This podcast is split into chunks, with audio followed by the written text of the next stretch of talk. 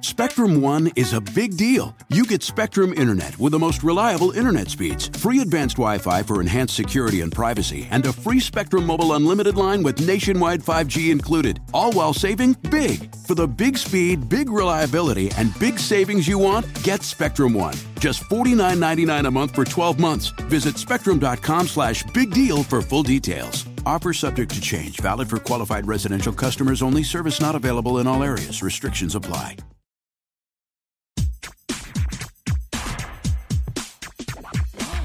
Grammar Girl here. I'm Mignon Fogarty, and you can think of me as your friendly guide to the English language. We talk about writing, history, rules, and cool stuff. Today, we'll talk about the difference between bring and take with some interesting asides about dialect. Then we'll talk about the word gamut in the Queen's Gambit. And finally, I'll have a Familect story for you. And speaking of Familects, last week I was interviewed in a story for The Atlantic about Familects, and I mentioned some of yours. If you're listening, Renee from Monterey, your Stanley situation story made it in, so you might want to check it out. Again, it's in the Atlantic and the article is titled Why We Talk More Weirdly at Home. You should be able to find it by searching online. Today's first topic is bring versus take. A lot of listeners have asked me to talk about this over the years. Here's a recent caller. Hi, Grammar Girl. This is Sue Burns from Clive, Iowa, and I heard your recent podcast about um, borrow and lend and how people tend to get those confused. And it reminded me of something that may or may not be equivalent to that. Um, years ago, I was renting a room to a woman from France for the summer, and she was telling me about a bunch of her coworkers were going to go out to the lake and have a cookout and a picnic and she said that one of her coworkers was going to bring her to the lake. And that just sounded wrong to me, but I couldn't really explain why. With borrow and lend, the person providing whatever it is is always the lender lending something, and the person receiving whatever that is is always the borrower borrowing. But with bring and take, I'm kind of confused. So if I am going to give a ride to a party to a friend, am I bringing the friend to the party or am I taking the friend to the party? Um, love your show. Thanks a lot. Bye. Thanks, Sue. I'll start with the basics and then get to why these words can be tricky. And then I'll tell you about some interesting variations in Ireland and the southern United States. Whether you use bring or take generally depends on your point of reference for the action. You ask people to bring things to the place you are, and you take things to the place you are going. One listener named Simone put it, you bring things here and take things there. You ask people to bring things to you and you take things or people to other people or places. You ask someone to bring you coffee and you take the dog to the dog park. You ask people to bring you good news and you take your camera to the beach. For example, I could ask Aardvark to bring Squiggly to my house Friday. If Fenster later asks Aardvark to go fishing that day, Aardvark would decline with disappointment and say, I'm sorry, I can't do it. I promised to take Squiggly to Grammar Girl's house Friday. Aardvark would always rather go fishing. So I'm asking Aardvark to bring Squiggly because I'm at the destination, my house. From my perspective, Aardvark is bringing someone here. Aardvark is saying he has to take Squiggly because he's transporting someone to a remote destination.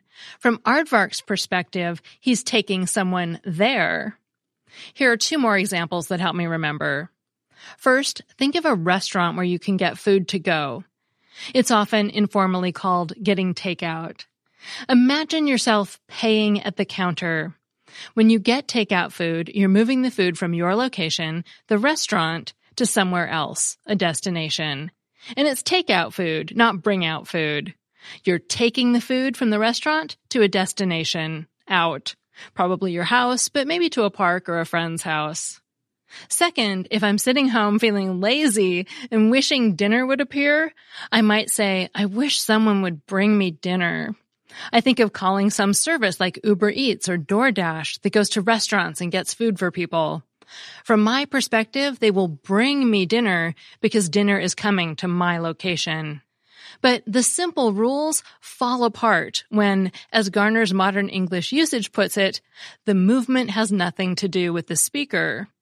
Do you describe your French friend's coworker as bringing her to the cookout at the lake or taking her to the cookout at the lake? It simply depends on where you want to place the emphasis of the sentence, which perspective you want to adopt. If you want to focus on the cookout and write from the perspective of the lake, you say they brought her to the cookout, imagining everyone at the lake in the future. If you want to focus on the here and now and write from the perspective of home, then you say they'll take her to the cookout, which puts the focus on taking her away from your home. It's really all a matter of how you imagine the situation and where you want to put the perspective or emphasis. Now you might say that since your French friend is the speaker, she should use take because she's being taken away from your house. But even that isn't so simple. Here's another example. Merriam-Webster's Dictionary of English Usage says you can use either bring or take when the notion of direction is irrelevant to the audience, or if someone is imagining they are in another location. For example, if I'm planning a trip and I say to Squiggly, we should bring sunscreen to the beach. Using bring suggests I'm already imagining myself at the beach. If I'm more engrossed in packing my tote and still fully mentally at home, it might be more appropriate to say, let's take sunscreen to the beach. And because people don't know what I'm imagining, it's actually fine to use either bring or take.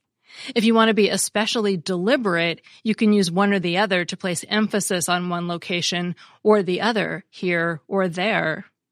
Since your French friend used bring, maybe she was already imagining everyone at the cookout. Now, she probably didn't make such a conscious decision, but usage guides wouldn't say her use was wrong. As an aside, in some dialects, the past tense of bring is brang or brung, and brung appears in the saying, dance with the one that brung you, which appears to have originated from a song in the 1920s and has been used by politicians who wanted to justify being loyal to the people who helped them get elected. It's said to have been one of Ronald Reagan's favorite sayings, for example. But if you want to use standard English, the past tense is brought, as in Aardvark brought me a fish, or Dance with the One That Brought You, which is the title of a Shania Twain song. And yes, some people would argue that should be the one who brought you, but that's a topic for another day. Another interesting note is that the words come and go follow rules that are similar to those for bring and take. Come is like bring. You ask people to come here, to come to where you are. Go is like take. You tell people to go away, to move away from your location. Squiggly and Aardvark will come to my house, and when Aardvark says he can't go fishing, he'll say, I have to go to Grammar Girl's house. If you're listening from somewhere in the southern United States, you might be thinking, what about carry? Because people in that region sometimes use the word carry instead of bring or take. For example, you might hear someone ask, can you carry me into town if they need a ride? Or I'm going to carry her to the dance Friday to talk about a date. According to the Oxford English Dictionary, this use of carry to mean to conduct someone or to escort someone goes all the way back to the 1500s, but it's obsolete now except in dialects, as in the American South. And finally, here's an Irish twist. A number of people have told me that Irish speakers handle bring and take differently. Apparently, Irish speakers use bring in more circumstances than American or British speakers would. For example, Wikipedia says that an Irish speaker would think it's fine to say, bring your umbrella with you when you leave, even though the American and British rules would favor take in that sentence. Gaeilge has words that are roughly equivalent to bring and take, bear and togue, but the meanings aren't exactly the same. Bear can mean bring and take, and togue means take, but it can also mean collect, build, and lots of other things. According to a commenter on the blog going by Simbad, in Irish, take has more to do with transferring possessions than changing location. To summarize, there are interesting exceptions to the rules, but in the simplest sense, if you're using American English or British English, remember that when the locations are clear and you are the speaker, You ask people to bring things to you and your location, and you take things to other people and other locations. And thanks to Stan Carey, an Irish writer who helped me with the Irish section. Any errors are my own, but he pointed me in the right direction.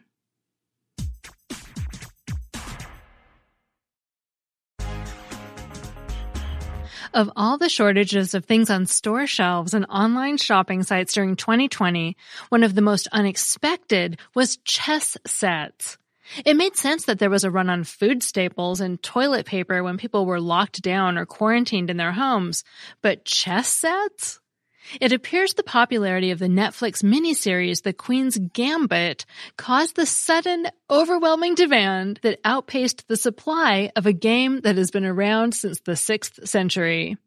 But one of the benefits, aside from more people learning how to play chess, is that now we can more easily understand and remember the word gambit. The Queen's Gambit was based on a novel of the same name, written by Walter Tevis in 1983. It's a story about an orphaned girl who became a chess prodigy and top player around the world. The title for that fictional tale is borrowed from a strategic move some players use at the beginning of a chess game. In chess, a gambit is an opening move, where a player starts the game by purposely sacrificing a piece, usually a pawn, in order to gain an advantage over an opponent. There are many gambits in the game of chess, some of which are named after people, places, and even animals. Elephants. Others, such as the Queen's Gambit, are named after chess pieces. And in that particular gambit, the pawn in front of the queen is moved two spaces, and then the pawn in front of the bishop next to the queen is moved two spaces. The goal is to gain control of the chessboard. But gambits aren't limited to chess, and they don't have to involve a sacrifice.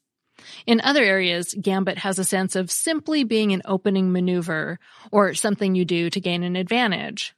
People might employ gambits in business or politics, for example. One could say there are a gamut of gambits.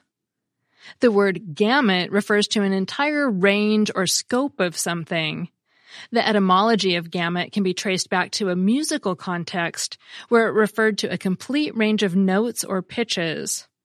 But just as the word gambit isn't limited to chess, gamut isn't limited to music. Some of the more common usages of gamut are when people refer to a range of emotions or colors. Computer monitors and digital screens are even described as having a specific color gamut, for example, a fancy monitor may be described as having a wider color gamut than an older or less expensive model. Even though they sound similar, the words gambit and gamut have two very different meanings. Another word that contains most of the same letters as gambit also has a somewhat similar meaning.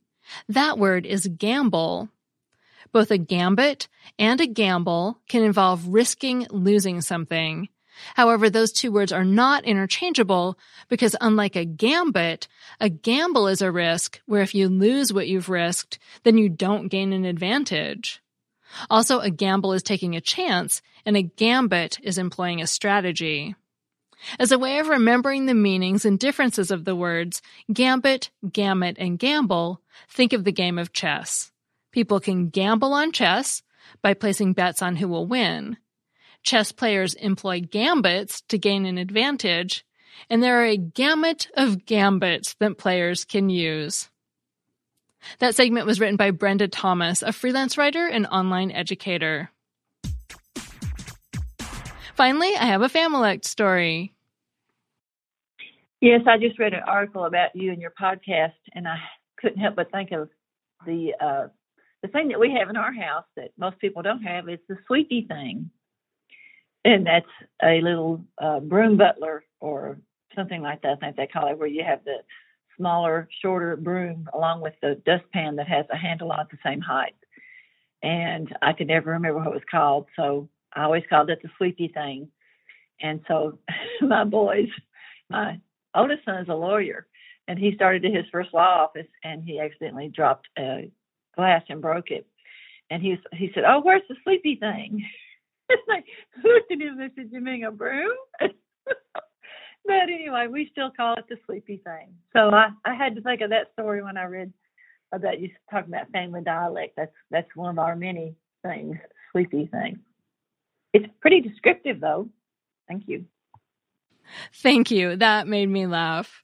If you want to call with your family word story, you can leave a voicemail at 83321 girl and I might play it on the show. And be sure to tell me the story because that's always the best part. I'm Mignon Fogarty, better known as Grammar Girl. You can find articles that go with each podcast segment at my website, quickanddirtytips.com. And you can find me on Twitter and Facebook as Grammar Girl and on TikTok as The Real Grammar Girl. I've been posting videos two or three times a week. Thanks to my producer, Nathan Semes, and that's all. Thanks for listening.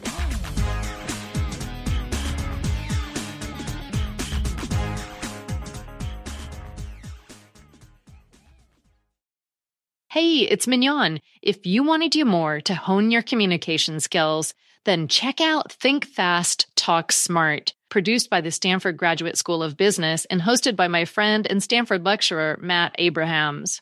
You may remember Matt from his interview on the show back in September when he shared his top tips for becoming a better writer and speaker. Think Fast, Talk Smart is his Webby award winning podcast which has been downloaded 41 million times and has been the number one career podcast in more than 95 countries. So you know it's worth your time. Whether you're making a wedding toast or presenting at work, strong speaking skills are critical to success in business and in life, which is why Matt sits down with experts every week to talk about the best tips to unlock your communication potential.